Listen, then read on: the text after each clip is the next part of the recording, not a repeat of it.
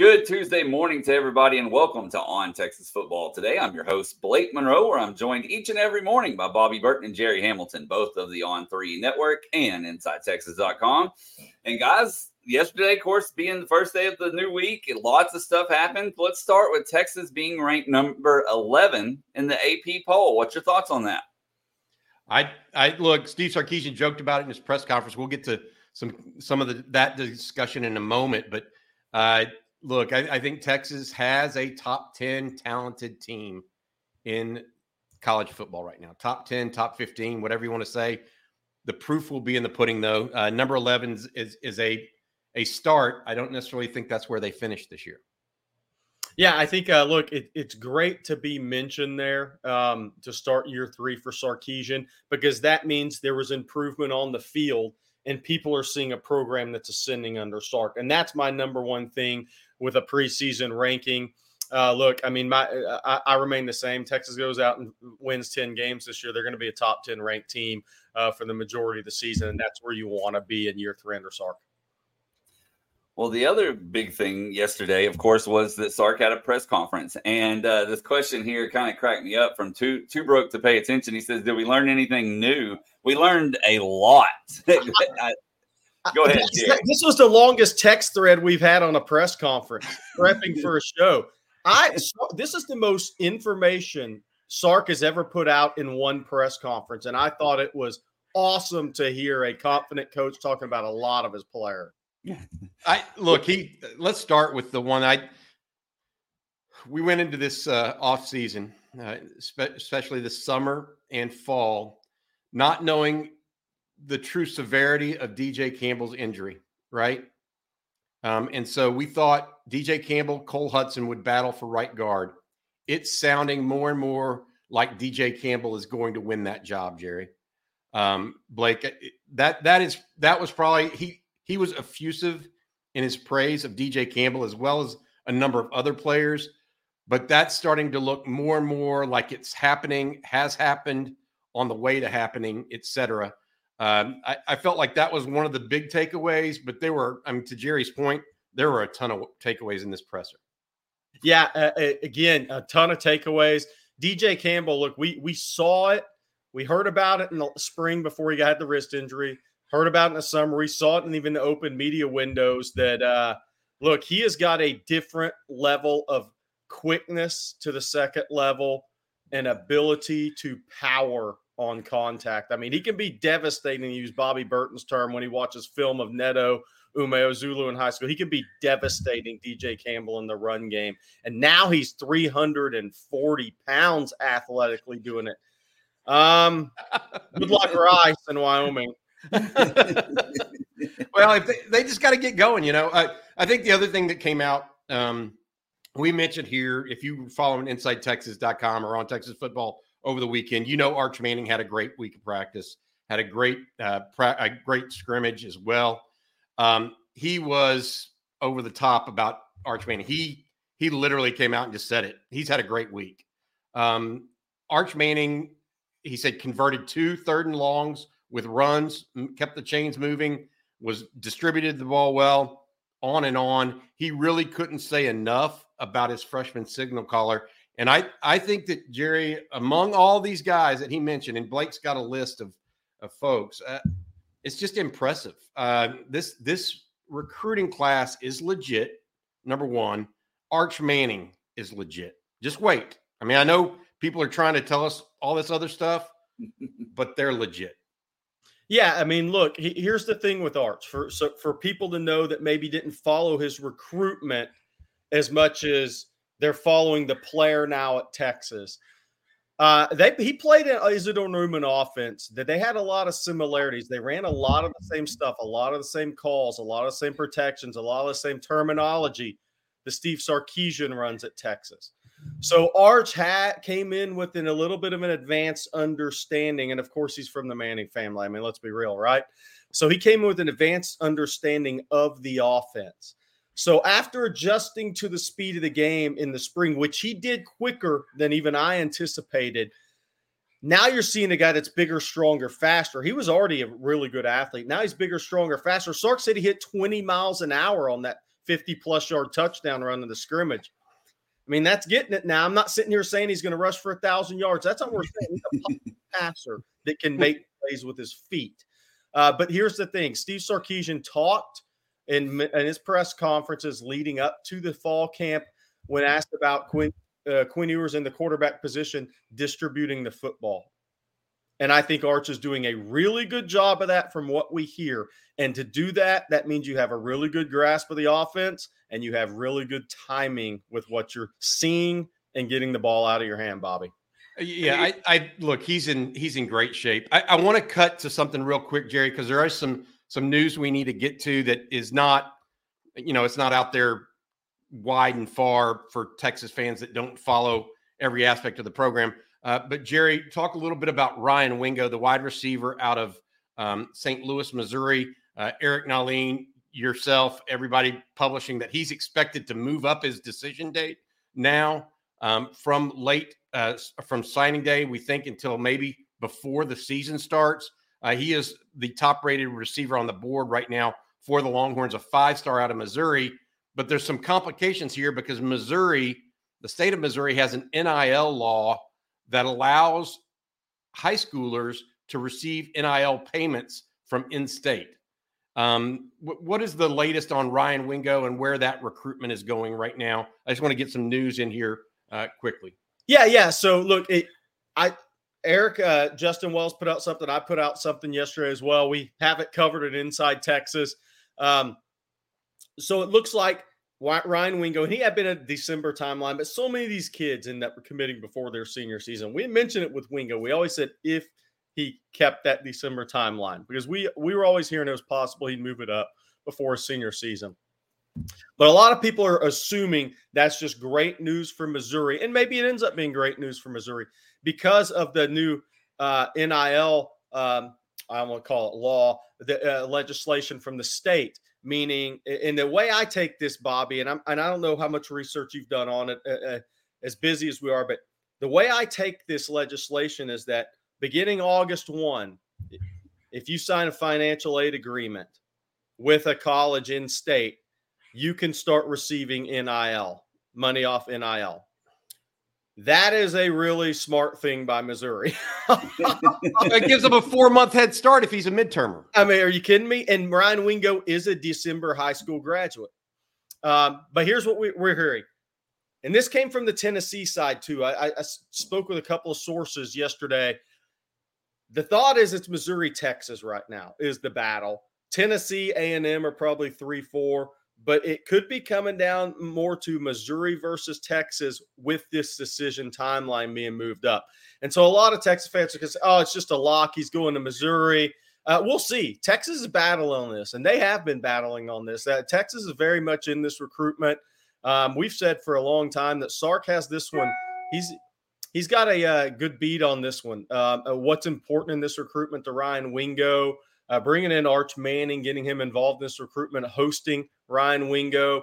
That tells you that you have a pretty good uh, beat on this recruitment as a head coach. And uh, the thing is, Sark has been is really like we heard from Colin Simmons' mom.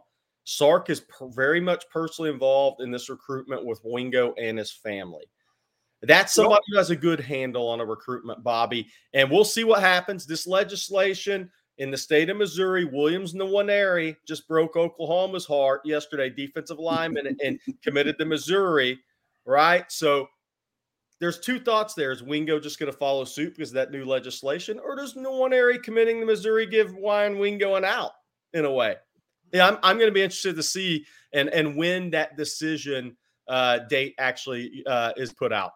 Yeah, I think I agree with you. I, I think that's the question, right? Jerry is – is Nwaneri, the the d- big defensive lineman uh, out of Missouri that chose Missouri over everybody, Georgia, OU, Alabama, the Ohio State, the world, right? Not not a guy that typically goes to Missouri, by the way, without NIL factor, right? And so, is he a guy that is a forerunner of what Ryan Wingo is going to do, or does he provide cover for Ryan Wingo? I, I don't know. We'll see. I do think that their new NIL rule, which goes into effect to your point, I think August 1, that allows their high schoolers from the state to sign NIL deals prior to their senior year could give Missouri an outright, an overriding factor that nobody, not just Texas, nobody uh, could compete with. Again, though, it's only a four month window that Ryan Wingo would be foregoing there. So let, let's let's be clear. Uh, ultimately, though, I, I still wonder if these guys are going to hold up because if Eli Drinkwitz doesn't have a good year in Columbia, Missouri this year, he's he he needs to win. I'll just put it that way, and not just in recruiting. He's uh, his back's up against a wall a little bit uh, right now as well. Yes, definitely. All right, guys, I was uh, sitting here looking at some of these notes from Sark's conference yesterday. There's a few more things I wanted to touch on. And one of those, uh, he, as you said, Bobby, we have a list of some of some names. The young guys that he mentioned: uh, Jelani McDonald, Derek Williams, Anthony Hill, Manny Muhammad, and Trey Wisner, both for his play at running back and special teams. Are y'all surprised by any of those on the list? Hey, where's Derek Wisner, man? He's not on this morning. Come on. Uh, hey, uh, you know, Sark mentioned Wisner at running back and special teams, which I thought was interesting because that's same things you heard about Keilan Robinson early on, right? So we talk about after Keilan's gone, who could be a guy that could have that role? I think you just heard Sark talk about that a little bit yesterday. To mention special teams this early for a freshman that wasn't an early enrollee, Bobby, says a lot to me about what they're thinking on him in, in as far as a role. I thought Jelani McDonald was another interesting one because coming in – to, to camp, not an early enrollee, came in the summer. The question was, could does he have a chance to stick at star, or is he eventually going to be a linebacker? We'll see how that plays out. But the fact that they're talking about him so highly at star right now, look, Bobby, if you're 6'2, 210, 215, and have the feet of a corner, they're going to try to keep you at star as long as possible. Let's be real. That gives a different dimension to the defense. Because of run support, too. Yep. Not just because he can turn or run, Jerry. I mean, yep. imagine Jahdae Barron. I mean, Jahdae Barron uh, was used to blitz quite a bit and uh, even run blitzes, by the way. So let's be clear. It's not just an all out pass blitz. I mean, run blitz. Jahdae Barron last year against um, uh, UTSA had hit a perfect run blitz but then he couldn't break down quick enough because he's not as big, right, as, yeah. as a Jelani McDonald. And the guy ended up getting a first down after he hit him in the backfield on a third and three um, and, and broke the tackle. So size can help. Um, but I thought it was more interesting that McDonald was the first first name out of his mouth. Yes. And then Derek Williams, another guy that's 6'2, 215. I mean, you, you just start layering in these guys. And I know, uh, look, I made a lot about this a week and a half ago when I went and watched the three practices, guys. It is legitimate when you go out there and look at these guys. You're just like, where where are they getting them from? Because they look, I mean, they're they're 6'2, 215, and they're playing in the secondary. That that's that's not not normal. Another freshman that y'all didn't mention or that you didn't mention there, uh, Blake, that he brought up a little bit was Warren Roberson. Yep. Uh, I also mentioned Manny Muhammad. Uh, Jerry, you know, Jerry, you wrote an article for Inside Texas that I thought was terrific this morning, talking about the three position battles you're watching. You did not mention cornerback. Yeah.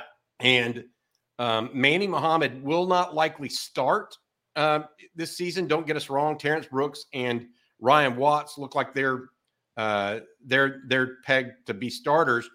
But Sark mentioned Muhammad's versatility of yes. being able to play both both boundary and field. And furthermore, we know that he's been causing turnovers. Uh, that's my point, Bobby. I mean, you're a true freshman corner, even though you've been in spring practice. And Sark can say you caused two turnovers in a scrimmage, had an interception and a cause fumble. Man, you're making you're a play maker.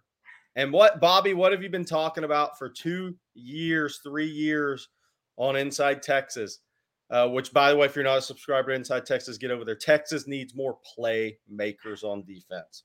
And uh, Malik Muhammad's proven to be a playmaker early on. Two other true freshmen he mentioned later in the press conference Trevor Goosby, which we had talked about. He's gained 26 pounds since showing up. but I want to read what Sark said about him, too. He said, very athletic with a mean streak for a young lineman. That is also telling guys. And then he mentioned Ryan Niblett. So Quinn Ewers mm-hmm. mentioned Ryan Niblett last week. Now, Sark's first mention of Ryan Niblett yesterday, and he called him tough and aggressive. We already know he's kind of a freak athlete, but now you're throwing tough and aggressive into it. Texas obviously thinks they see something in Ryan Niblett early on. So he mentioned the young guys. And then, of course, he also came out with another category where he said these guys have made big strides. And we talked about Arch already. We talked about DJ Campbell, but he also uh, specifically mentioned Justice Finkley, Jaray Bledsoe, and Gunnar Helm, which I thought was interesting. I love the, the depth at that defensive end there. I mean, that, that, that was another one of the big notes from yesterday. I mean, I, am telling you, um, when he came out and said specifically that uh, that Jaray Bledsoe and Justice Finkley had good scrimmages uh, alongside Alfred Collins. That that name has been mentioned. That Jerry can put his glass glasses on now if he wants to. but but my point being my point being is that that is like music to my ears because if there is a position on defense that I am concerned about long term at Texas, it has been that edge spot. And it's not necessarily because I don't think they're going to be able to get by it's because I don't know that they have the depth to, to sustain sustain problems there. If something happens, what are they going to do uh, to one of the frontline guys? Um, and the other the other spot, linebacker. Now, it, it sounds like they're figuring out right now, guys, what they're going to do at edge and the pieces of the puzzle. We have yet to hear. We've heard, oh well, David Gbenda is going to start. We've yet to hear that David Gbenda is standing out. Mo Blackwell is standing out. Anthony Hill, we hear guys. That's another name uh, that came up in Sark's presser. He just he, he admitted, oh, we're gonna have pre- we're gonna put him on the edge. I mean, that's the first time where Sark said, oh, well, he, before he said, we'll have a package, we'll do this, we'll try to do this. Nah, he he just dispensed with all formalities yesterday and said, yeah, we're gonna put him on the edge. I mean, he did, right? I mean, he just he didn't even play. So uh, basically what what that means is everything we've been talking about this this spring and this summer and even the first couple of weeks of camp is coming to fruition before our eyes. And look I, I wrote an article on inside texas this morning.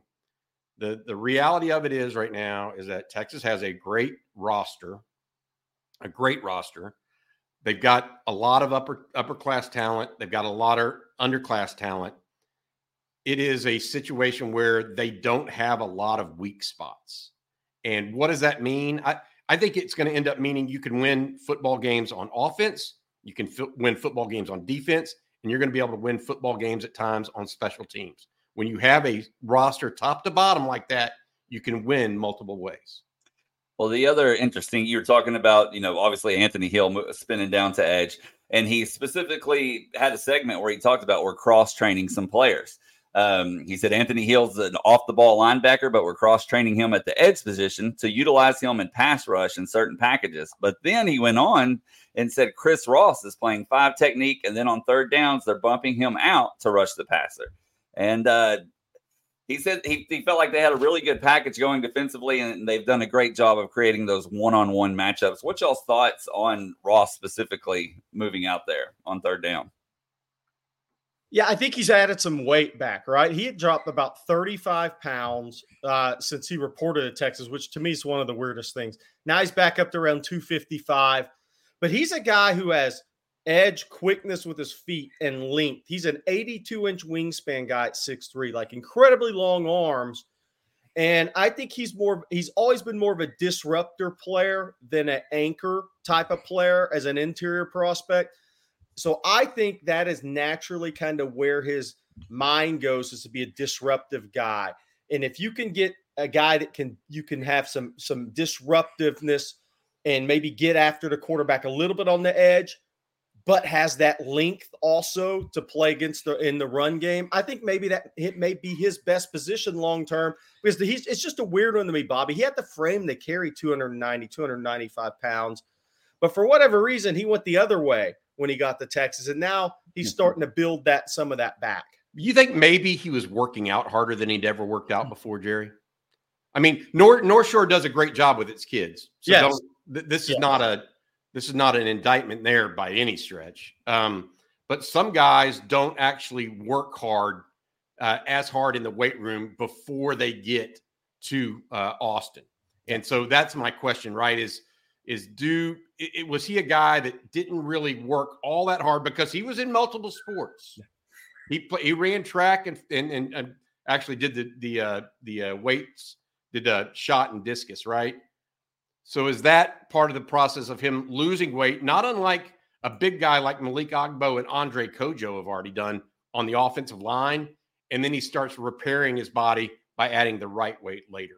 Uh, we'll see, but the thing that Chris Ross has always had, Jerry, and you know this going back to recruiting, is an ability to get after the passer. He's got a great first step, uh, really quick in a closer on on the passer. By the way, we need to mention Jure Bledsoe was mentioned again yesterday, guys. That's the second time Sark's mentioned Jure Bledsoe. Um, so we want to we need to keep throwing that name out there because the more Sark mentions him, the more we know he's gone from a flash player to a guy they're seeing more consistency from. And that is everything we know from Sark's press conferences now. When he says guys are flashing, they want more consistency. I'll say that. Hey, Jerry, question for you in, yeah. in, in, all seriousness. Do you think what you get out of Jure Bledsoe early in the season can look so drastic, drastically different by what you're getting out of him at the end of the season? So is he one of those guys that you think this could be his development year to go from not unlike what Barryn Sorrell did last year, right? Where he went from a guy that was starting to potentially a guy that you can count on big time in, in certain situations. Yeah, I, I think so. I mean, look, the, he came out of Bremond slash Marlin uh, as raw as any defensive lineman Texas could recruit. Um, he came out as a elite athlete. Now, I went and watched him play basketball at Bremond in a practice, and I was just blown away. And I knew that's why Texas, Bo Davis, Ed Orgeron, just go down the list. Uh, Nick Saban, all these guys were offering him. It was easy to see his talent.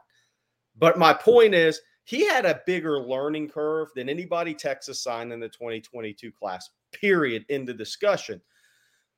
He getting in early was going to be good for him as an early enrollee. Then he had the hernia surgery, I believe. Um, so that cut short his spring. Then that cut short some development time uh, with Torre Becton.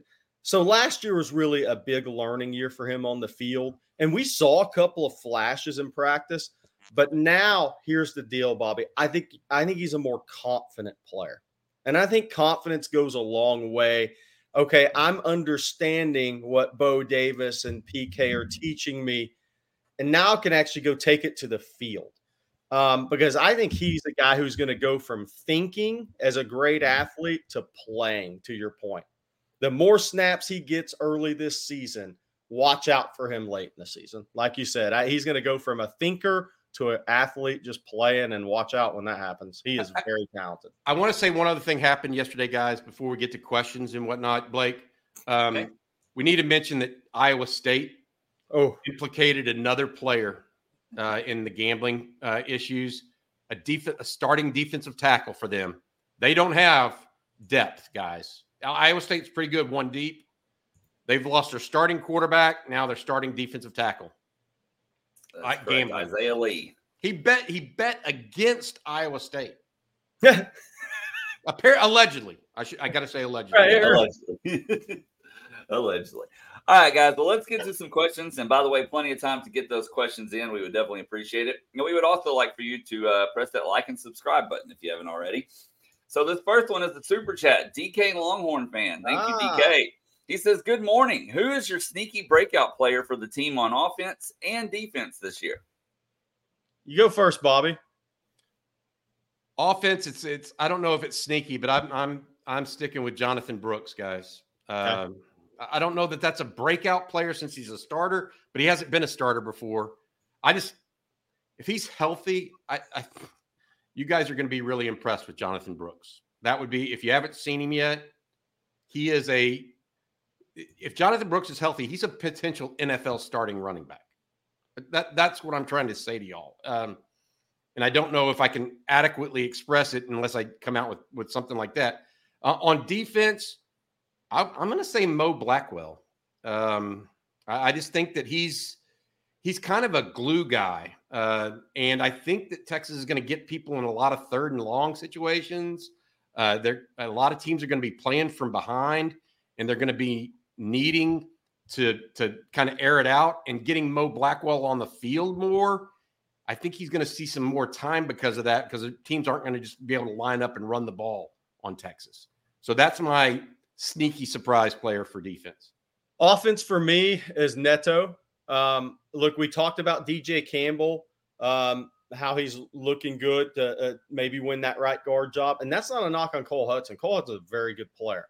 That's just how talented Texas is on the offensive line. I'm gonna I'm watching Neto at left guard when the games start here because he's in a competition as well.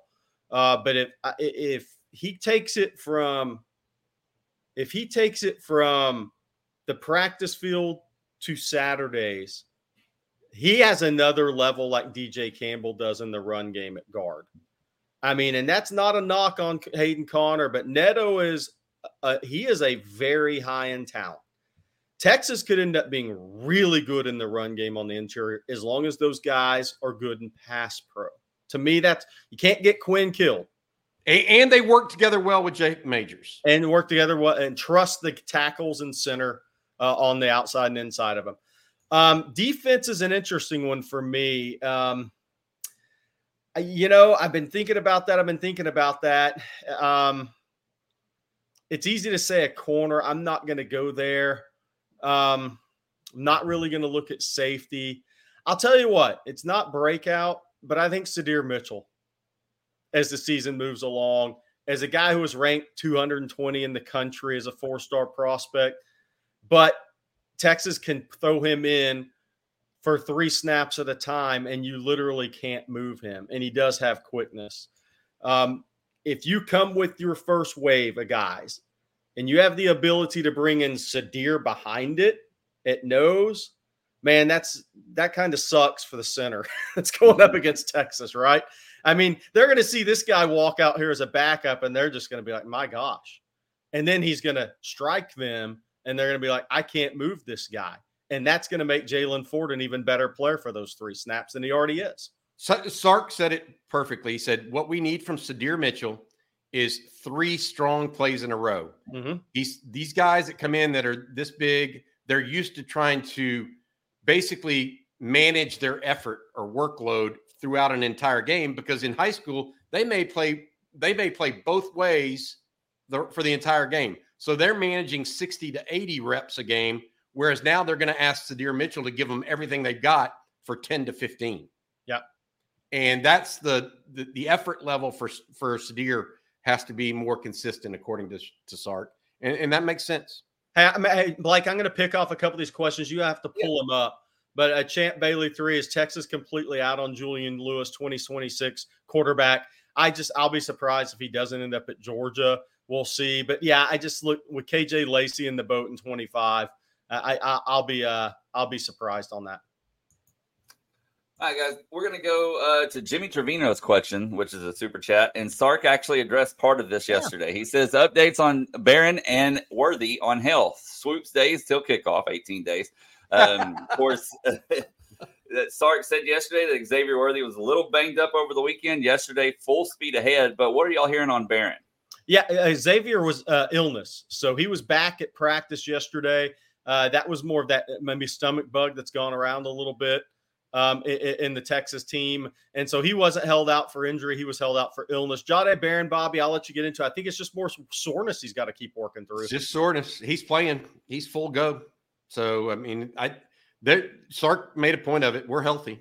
Outside of Savion Red, guys, uh, who was injured uh, uh, with sprained shoulder and is due back in two weeks, by the way. Not it's not a separated shoulder that he's not going to be back in, uh, you know, three months. I, they're they're healthy, extraordinarily healthy for this time of year. A uh, couple of I do want to say this for everybody. Uh, Texas has practice this evening. Uh, there's a, I think it starts at seven. Uh, Sark is trying to weave it so that they're not going back to back within 24 hours. So he did a, a mid afternoon practice yesterday. Going to do an evening practice uh, tonight. Uh, so we'll we'll have some news on that and what transpired early tomorrow morning for you guys in this football and coffee or coffee and football, whatever we want to call it. Something so, I want to get to again because we failed to mention, and I want us to mention. I've got so many talking points from Sark's uh, presser. Let's talk about star position real quick. We've had a couple of Jaylon Guilbeau questions come through. Sark talked about their four deep at star yesterday. Mm-hmm. Uh, he mentioned Barron. Jaylon Guilbeau mentioned coming back and doing some really good things off his injury. Then Austin Jordan, who uh, has been has had a good camp, and Jelani McDonald. So, Bobby, we talk about the death, but we'd had a couple of Guilbeau questions. One to mention, he was wearing a right knee brace. Those media open uh, media sessions where uh, we were there. But for Sark to single him out yesterday, again, people forget before his injury, Jaylon Guilbeau was having a really good freshman year. I mean, he Texas was not scared to put him on the field in some pressure pack situations. I, I got to say this. Uh, so we're talking about let, us re let's retrench a little bit. Okay. Sark name dropped a lot yesterday, yep. more than he ever has since he's been a coach at Texas. Yeah. Period. End of story. I mean, that is the first thing that all of us talked about offline yep. on in text threads and whatnot that tells me that that he likes this team a ton and he likes the individuals within it. Right. This what this is not the same Sark that two years ago didn't mention a ton of players or last year didn't mention a ton of players. This is a guy that feels really confident about his roster. Doesn't mean it's perfect. Doesn't mean they're going to go undefeated. Um, but I just Jaylon Guilbeau is one of those guys that he likes. Austin Jordan, he mentioned as well. I mean, yep. he feels yep. like they've got pieces all around the field. And I just, I mean, look, as a Texas, a longtime observer and fan of Texas, going back 30 years now, this, and I said it on Inside Texas today, this looks like a Texas team is supposed to look. It doesn't mean they're going to win 12 games, but this looks like one of the 10 most talented teams in college football, period. Doesn't mean they're going to win 12. They they may they may finish 9 and 3 in the regular season. I mean, I, I don't know that. But I'm telling you, you're going to watch this team, you're going to go out and they're going to look you're going to go out and see them against Rice and you're going to see Jelani McDonald and Derek Williams out there look like the, you know, better physically better than any player Rice puts on the field. I mean, I'm just it's going to happen. Not that they're going to produce that, that way, but that's where Texas is headed. And I think that Sark loves it and leans into it a lot. And, right. and that's yeah. that's healthy for Texas. Let's mention a couple other things and we'll get back to some more questions. One of the first thing he said about the scrimmage was tackled well for the first scrimmage. I thought that was an interesting mm-hmm. comment. And then it's not all great. This is part of training camp. Too many pre-snap penalties in the scrimmage.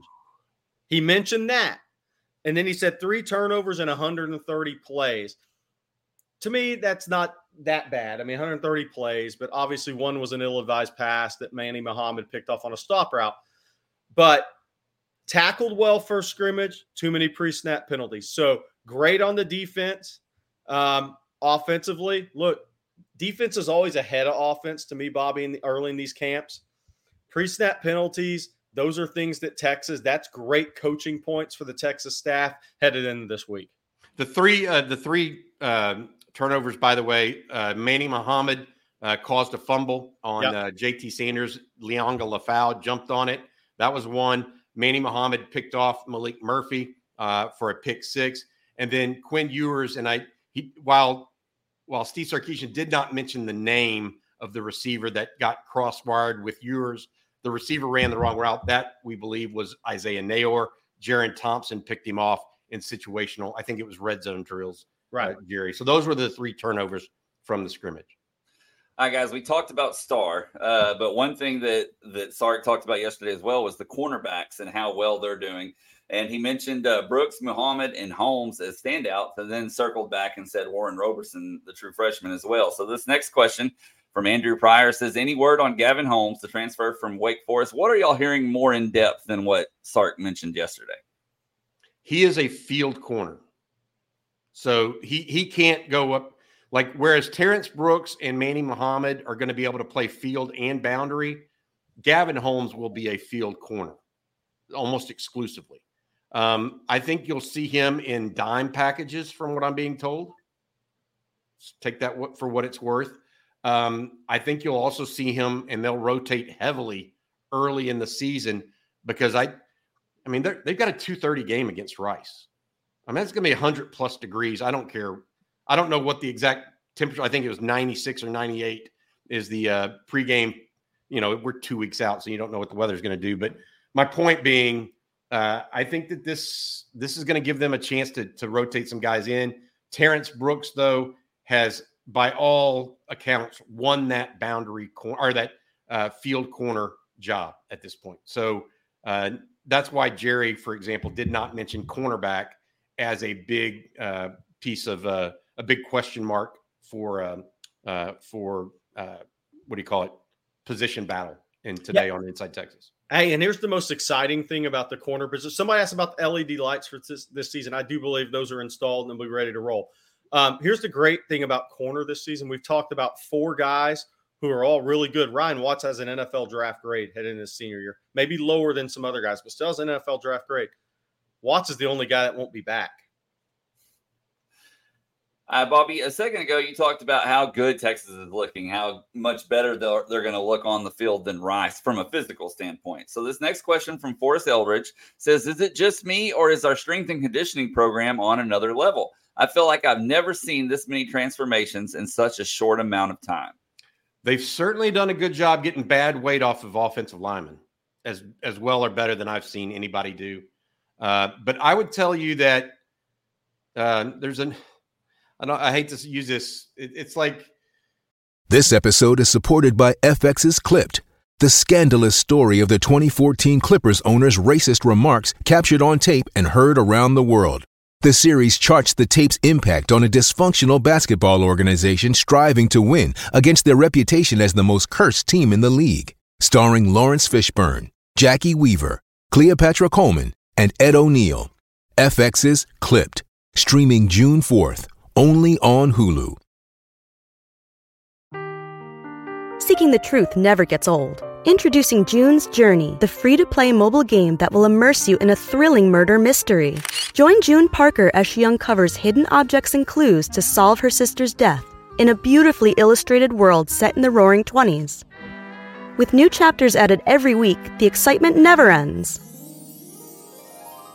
Download June's Journey now on your Android or iOS device or play on PC through Facebook Games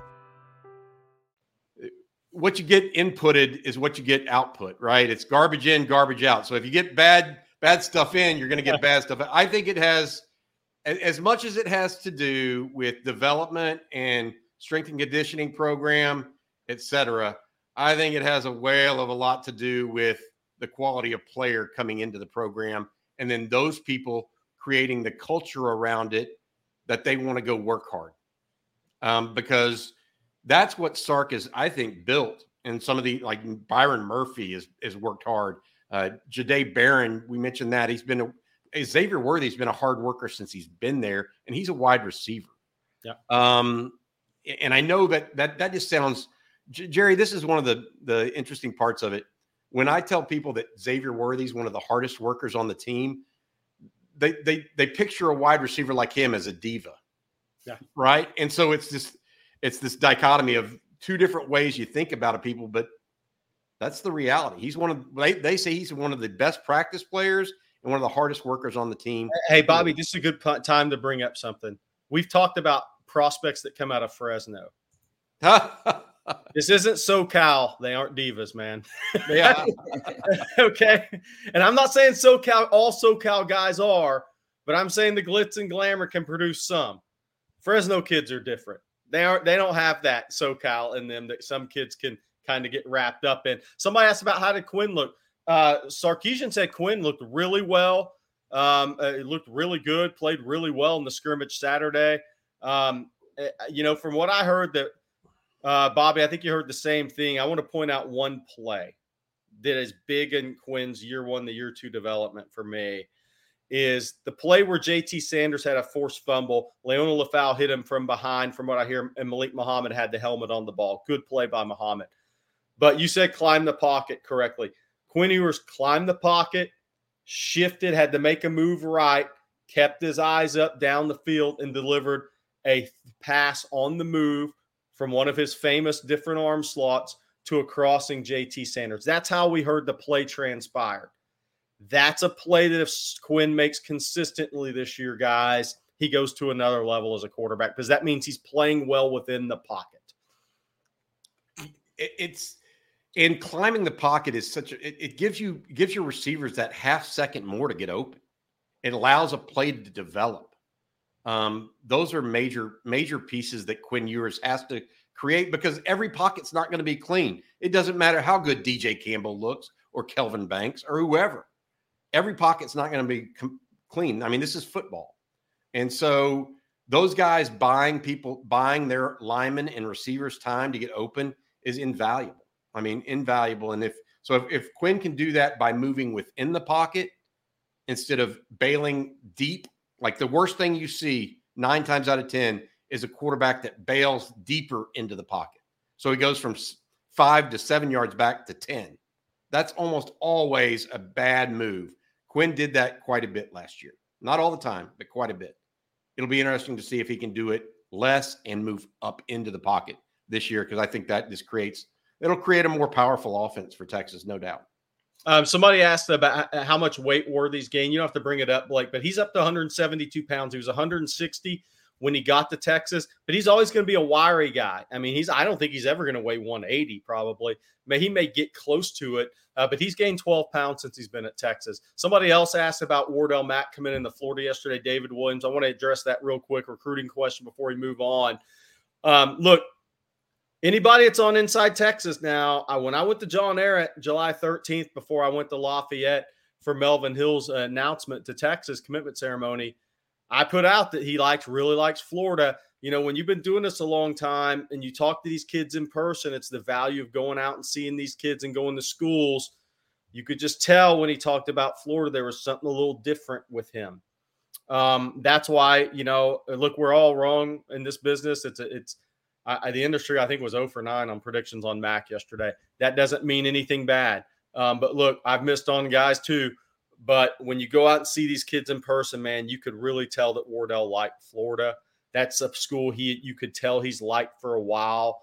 Then having Jabbar Juluke, Corey Raymond, and Billy Napier, all guys with Florida ties, uh, sorry, Louisiana ties in recruiting.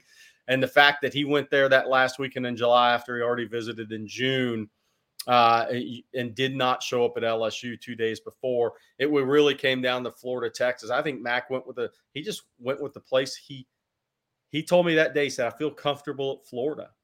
I just think he went for the place that he wanted to be. And that's recruiting. You're not going to get them all.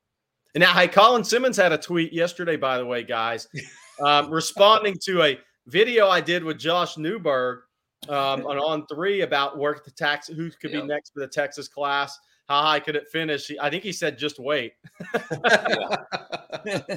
Definitely. You'll have the, you and Justin are going to get together for the recruiting breakdown later today.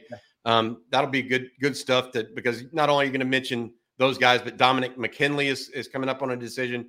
Uh, Ryan Wingo, we're talking about as well. Brandon Baker, there's some new news there. a lot of stuff to go over in recruiting, Jerry, right now for you guys. Absolutely. Speaking of recruiting, guys, we're going to stay on that for just a minute here. This super chat from Mike Gosnell. He says, I love having coffee and inside Texas content in the morning. Well, we love having you, Mike.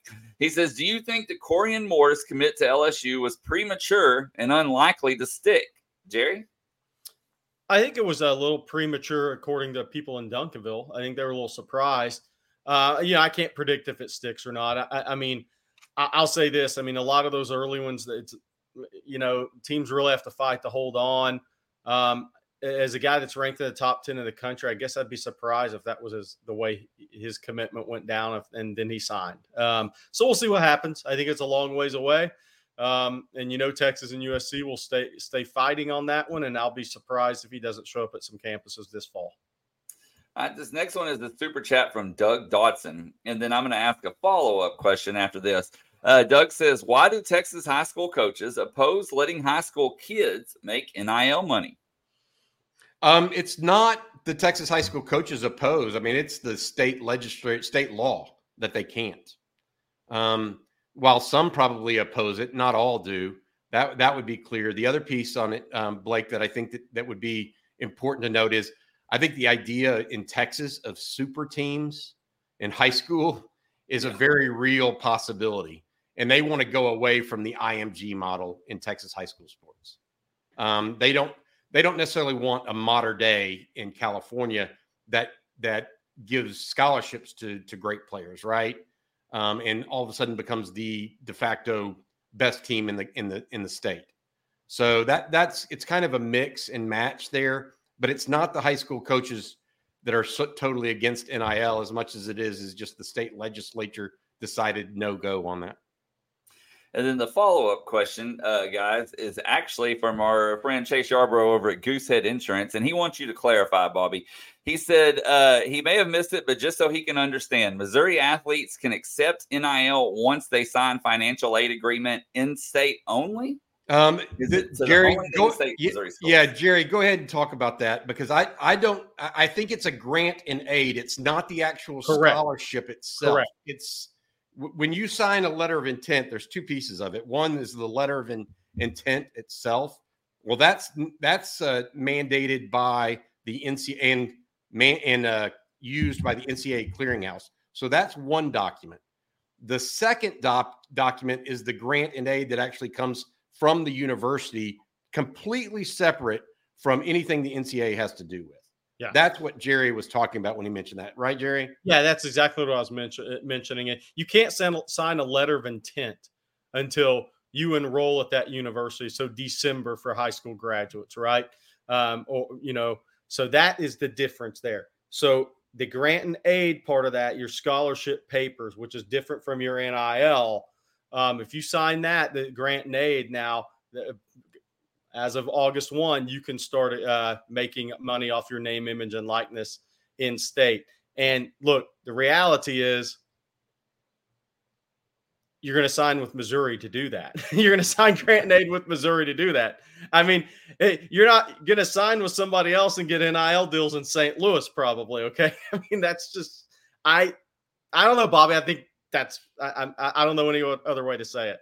There's some pressure there for kids. Yeah, no, no doubt. And I, w- I would say the other thing to, to keep in mind on that that's that's unique is that he can sign multiple grant and aids. Yeah, it doesn't. He doesn't just have to sign with. I mean, I, there have been cases where guys have signed with four different schools that Correct. paperwork and then Correct. actually signed a letter of intent with another. It does that grant and aid doesn't bind you to that school. It binds the school to you.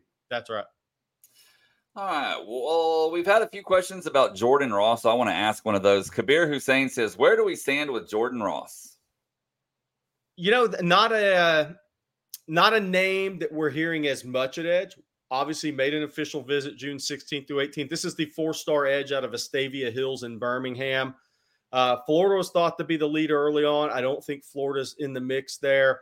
Uh, Tennessee, I think, is still hanging around in in this recruitment. There's talk about an Oregon USC trip during the season, but I think uh, like a lot of these other highly ranked kids, these families are ready for this thing to end and make a commitment before you step on the field your senior year. Um, so we'll see which way that goes.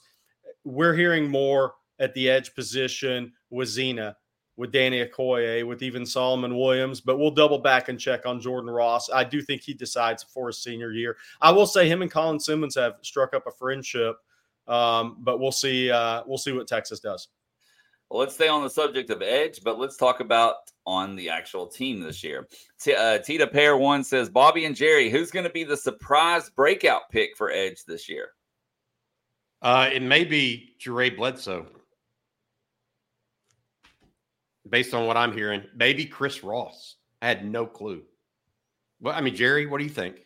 Yeah, I don't have the answer for that. I mean, I, I don't know if Ethan Burke would qualify as that. I mean, he's the guy that's taken over a starting role, so maybe the easy answer is him. Uh, but I, I, don't know outside of that. I mean, look, Sark mentioned Justice Finkley yesterday is coming on. So is could you be a breakout player if you're really, really, really good against the run? Because I maintain first down run defense with this clock change, or uh, the cha- the rule that Clocks runs on first downs. First down run defense has never been more important in college football than this season. Because if you can skip people behind the chains, it changes the way these running teams have to operate. So does Finkley become more valuable on first downs for Texas this year? We'll find out shortly. Well, we're going to stay on the theme of defense. Derek Weisner has a super chat. And he says, Good morning. Where does the defense finish in final rankings? Hey, you got in late. We were talking about Trey earlier that Sark mentioned him as having a good scrimmage at running back and on special teams. So congrats to uh, your nephew on that. Um, where does the defense finish in the final rankings, Bobby? I mean, you know what? a 21st last year? No, they they finished so 30th, so there- right? there's two different yeah. So look, there's total defense rankings, which is Right. the old way of looking at things, which I grew up on, and we all most of us, I think everybody on this um, this channel, at least the three of us, Blake, Jerry, and I, grew up on. And then there's this new efficiency rating. Well, Texas actually finished 11th in the country last year in efficiency. So that's defense. That, that includes third downs, fourth downs, um, number of yards versus opponents, and then it it basically backs in, backs in. Well, they averaged this opponent averaged 400 yards a game in offense, but against Texas they only got 330. So it mixes all those factors in. Texas finished 11th last year. Is this a top 10 unit? I, I really don't know, but what I do believe is that they're going to be in that that five to twenty range this year. You know, give or take. Uh, if they average under twenty under twenty one points a game, that may be the biggest one I'm looking at. Yeah, How many points a game? Because they can't allow big busts. Like they allowed some big plays against, say, TCU last year, right? A couple of big touchdowns. If they can minimize those along with keeping the ball in front of them, like they did so well for most of last year, eh, you're, you're talking about an elite defense. Hey, Bobby, that goes into one other thing Sark pointed out in his PC. Great lead in, sir. Sark said, We want to play more man coverage this year, but to do that, it requires disciplines in your pass rush lanes on third downs. And he was talking about after Arch had those two big third down runs against man defense where they're blitzing. Guys have to be, uh, they have to be able to stay in their lanes in order for Texas to be as aggressive defensively as they ideally want.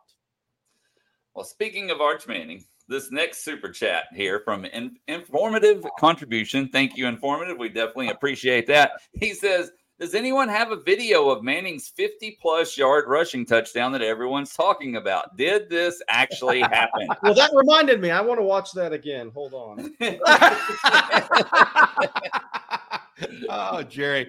Um, it is most definitely out there, but not public.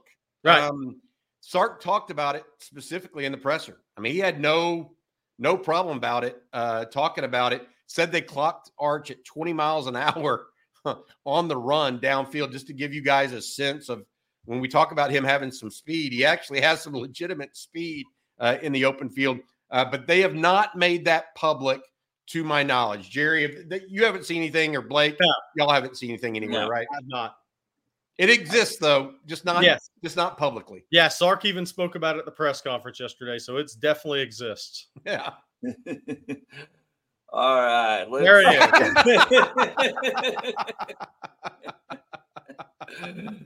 oh, man. I did not expect that to pop up. Well, All right, Texas here. fans are hoping that's Ty Simpson running from uh, Alfred Collins and everybody else here in about a month. Uh, now we have a super chat here from Poe Casino, and he says, based off Hill's impact and considering lots of playing time, especially when we have a big lead, I could see him getting 10 sacks when the season's done. Y'all thoughts?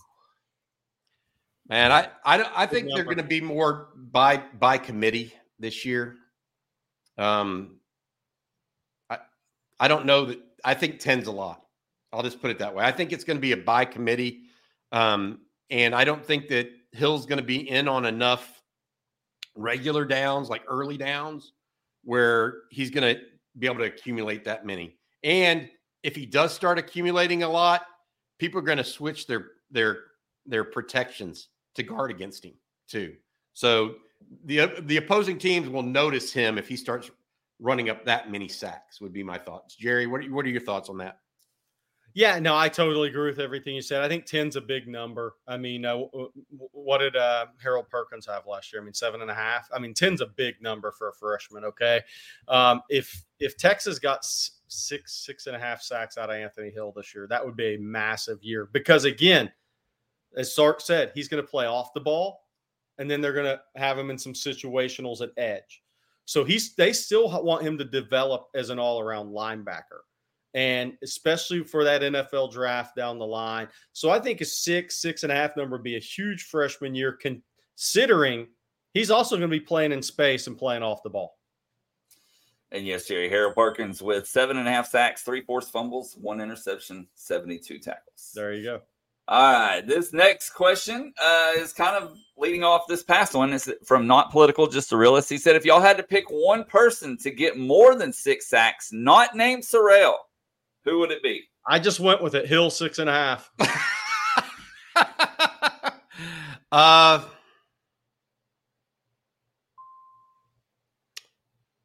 God, Jerry, you're gonna you're gonna have to wear your sunglasses. Uh, Alfred Collins. Uh oh.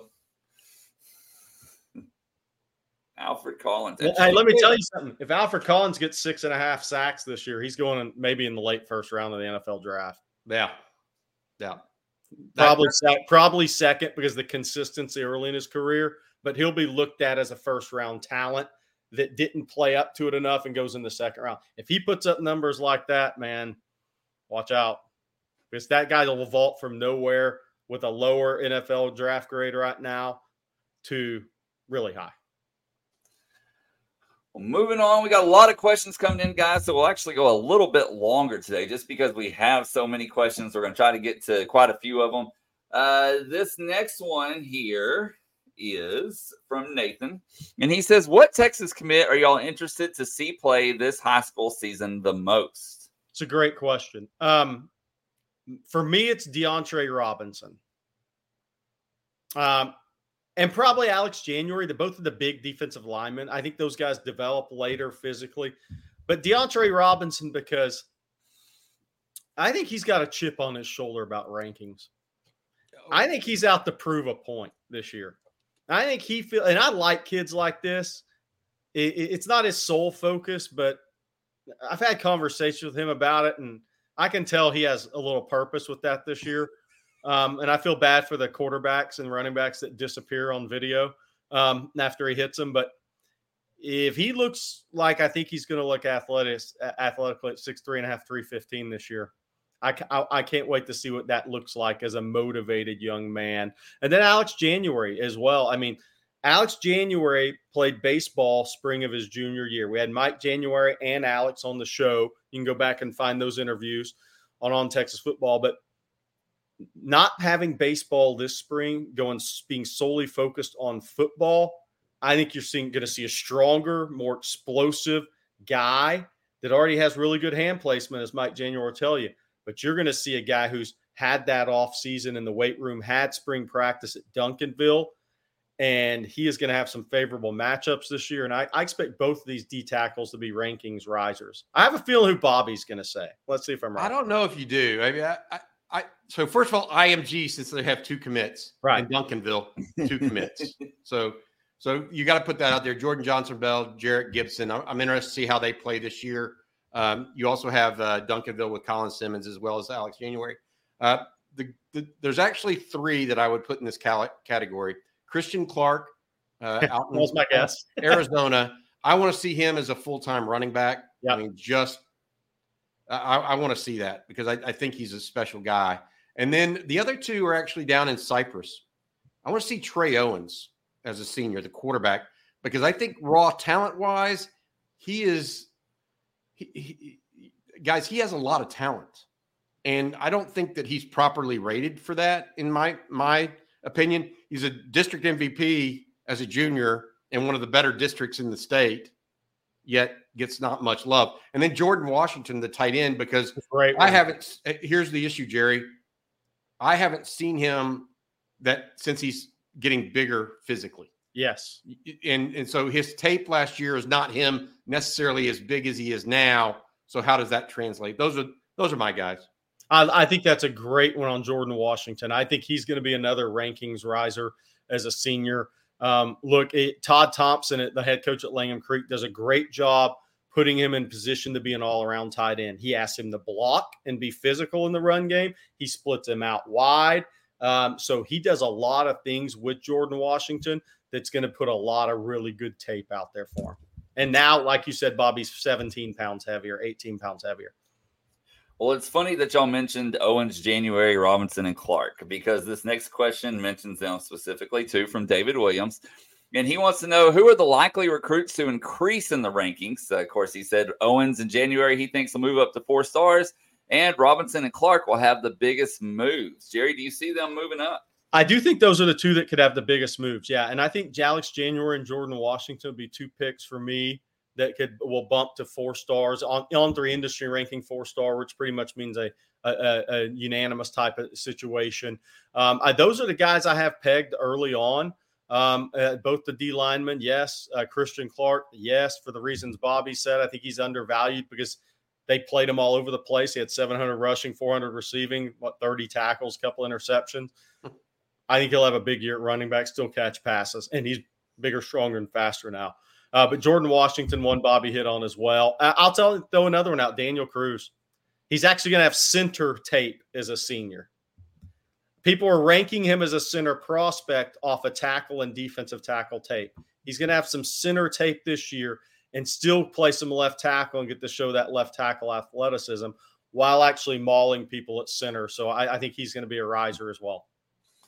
All right, let's see here. We got a super chat from Boomer Beats. He says, Well, having Joe DeCamillis help get an extra couple guys drafted? Guys who can play special teams can make a roster if they're on the fringe, right?" Yes. Uh, so Brenden Schooler says hello. you know, he, great point. Yeah, he made it based off that and uh, some uh, all-around ability. Uh, I don't, but he wasn't drafted, right? And so a lot of those guys, I remember Marcus Wilkins back in the day was a uh, uh, he literally was a backup linebacker at Texas that I think played five, six, seven years in the NFL uh, based off of special teams for the Packers.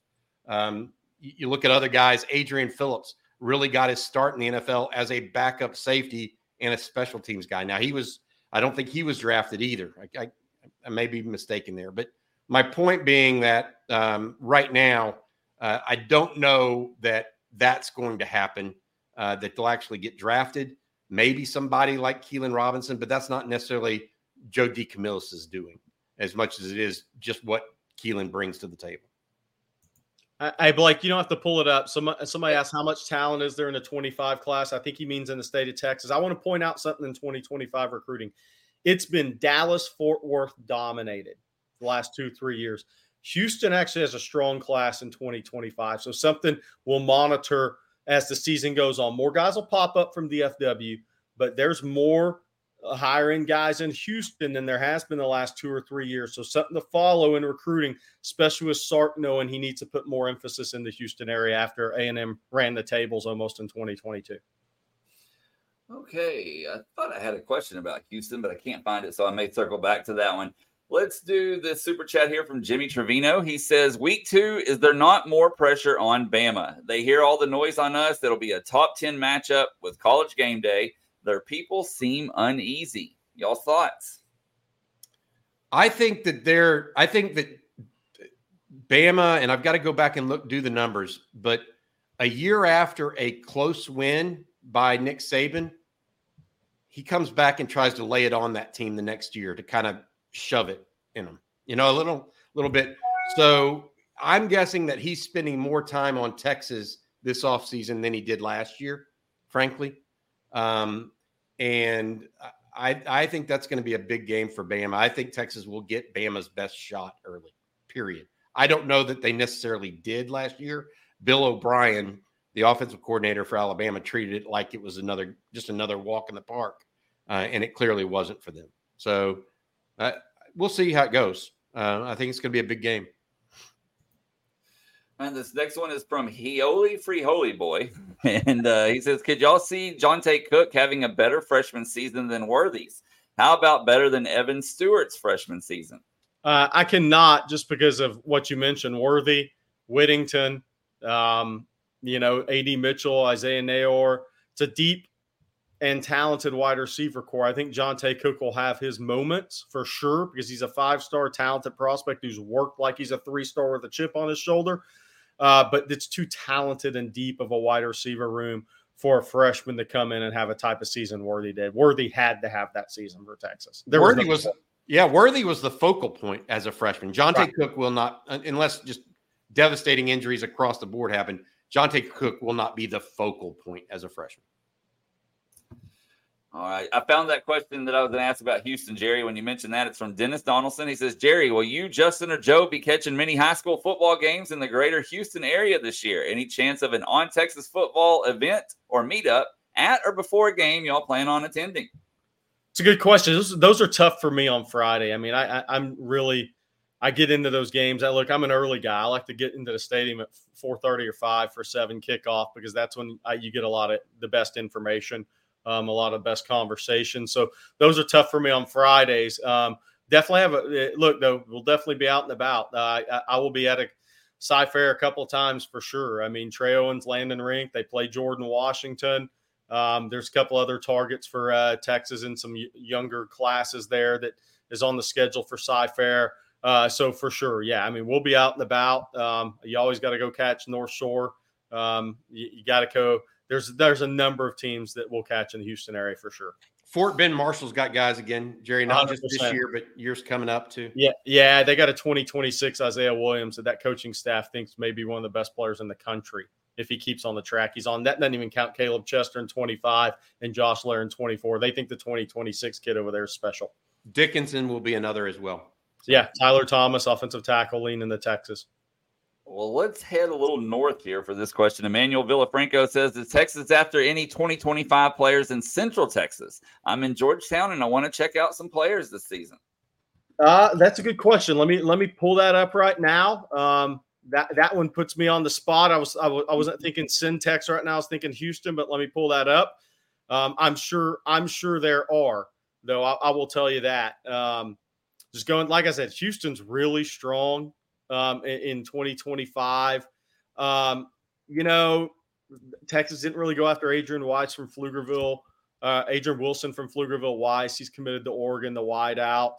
Um, I'm trying to think. I mean, look, Westlake's got a young quarterback coming up that people are saying is really good. Uh, San Antonio has a young quarterback, Ty Hawkins. He was actually at a Texas camp, committed to TCU. He's a very good player if you're looking to get out and just watch some high school football in the CenTex area. But you know, look, obviously you have temp, uh, not 2025s, but Temple, Lake Belton, Micah Hudson, Selman Bridges. They're going to play uh, a couple teams from Killeen. Killeen Shoemaker has some young talent. Uh, Toby Foreman, who was a longtime coach at West Orange-Stark, one of the best track coaches in the state. He coached Earl Thomas, Dion Beasley, a lot of those guys in football, the secondary coach and track. He's got some young talent over there at, at Shoemaker and Killeen, I believe. So they'll be playing Lake Belton. Uh, so those CenTex area teams, but Westlake's got a young quarterback that's probably worth watching on a Friday night. Hey, I got to say this. I'm looking through the list, Jerry, and this is interesting. I don't know. I don't see a player that Texas has offered in Central Texas right for 2025. Do you see one? No, no, no I, I think that's the thing. I mean, that that's the thing right now. I think the 2026 class is the next really good one in the Austin area, from what we're hearing. Okay. And of course, high school football starts in about nine days. Hard to believe that it's that close, guys. Scrimmages already happening too. Uh, we got a super chat here from Jose Rodriguez. He said, We've heard of Texas having great communication with recruits. Does that continue even if they don't choose the Longhorns? Oh, for sure. Look, these recruitments are so important nowadays because of the portal. Uh, that's why relationships matter in recruiting is because there's some of these kids that you you will have the ability to get on the bounce back if you want. And the interesting part about that is, Bobby, we've had college coaches saying, and this is from the basketball side too. It's interesting because they've already gone through the de recruitment phase. They're past the BS, and you get them on the bounce back when they're already accustomed to college sports and the college game. So, yeah, that's why relationships are important. You want to stay on these guys, even the guys you miss on, because look, they might be they might be picking up the phone to call you in six eight months. Never know. Hey, I, I want to say, I, oh, Blake, ahead, I want to bring. Oh, okay, you got something else? I'm sorry. Oh no, go ahead. Go ahead. No, you go ahead. Okay, this is one I wanted to talk about real quick. Uh, Andrew Grice with a question: How far out do co- do guys wait or coaches to start looking two classes out? Too start too soon to start recruiting? Talking about 2026 kids. It is probably for Jerry and I for right. in large part, but the coaches don't wait. No. they're full go whenever they find someone they think they might want. It doesn't matter if they're a freshman. They they that process is started as soon as they find somebody they want. So it's not media. Well, we don't necessarily catch on or or uh, talk about it much because it's just so far out. College coaches are a different breed in that regard, and, and personnel departments in, in particular. Yeah, look, I mean, there's there's 2026 as we already know about, right? Jermichael Finley's got a son, Aledo, that's going to be a very, very good player, right? I mean, there's a lot of the. Here's the one thing. Uh, oftentimes, you guys talk about it in the chat. We talk about it on here. Uh, they bite as a pup, right? Though there's a lot of kids that bite as a pup their freshman year in high school, and they're the special players. Look, Texas is already recruiting those guys for sure, no doubt about it. Okay, we got a super chat here from Shillsbury. And Shillsbury says, shout out to Kingston Lopa out of Sacramento. Uh, and he says he's the Legion of Boom safety we need or a DeMarvion Overshown mold. I hope we randomly get him from Oregon after Baker. Have you heard anything about that, Jerry? I have not, but you know, look, he's a very talented guy, four-star prospect. He's six four, six four and a half, about 190 pounds. Um, he's committed to Oregon obviously. Um, but he's a very talented safety, safety, and um, I think uh, randomly get him after from Oregon after Baker's an interesting comment.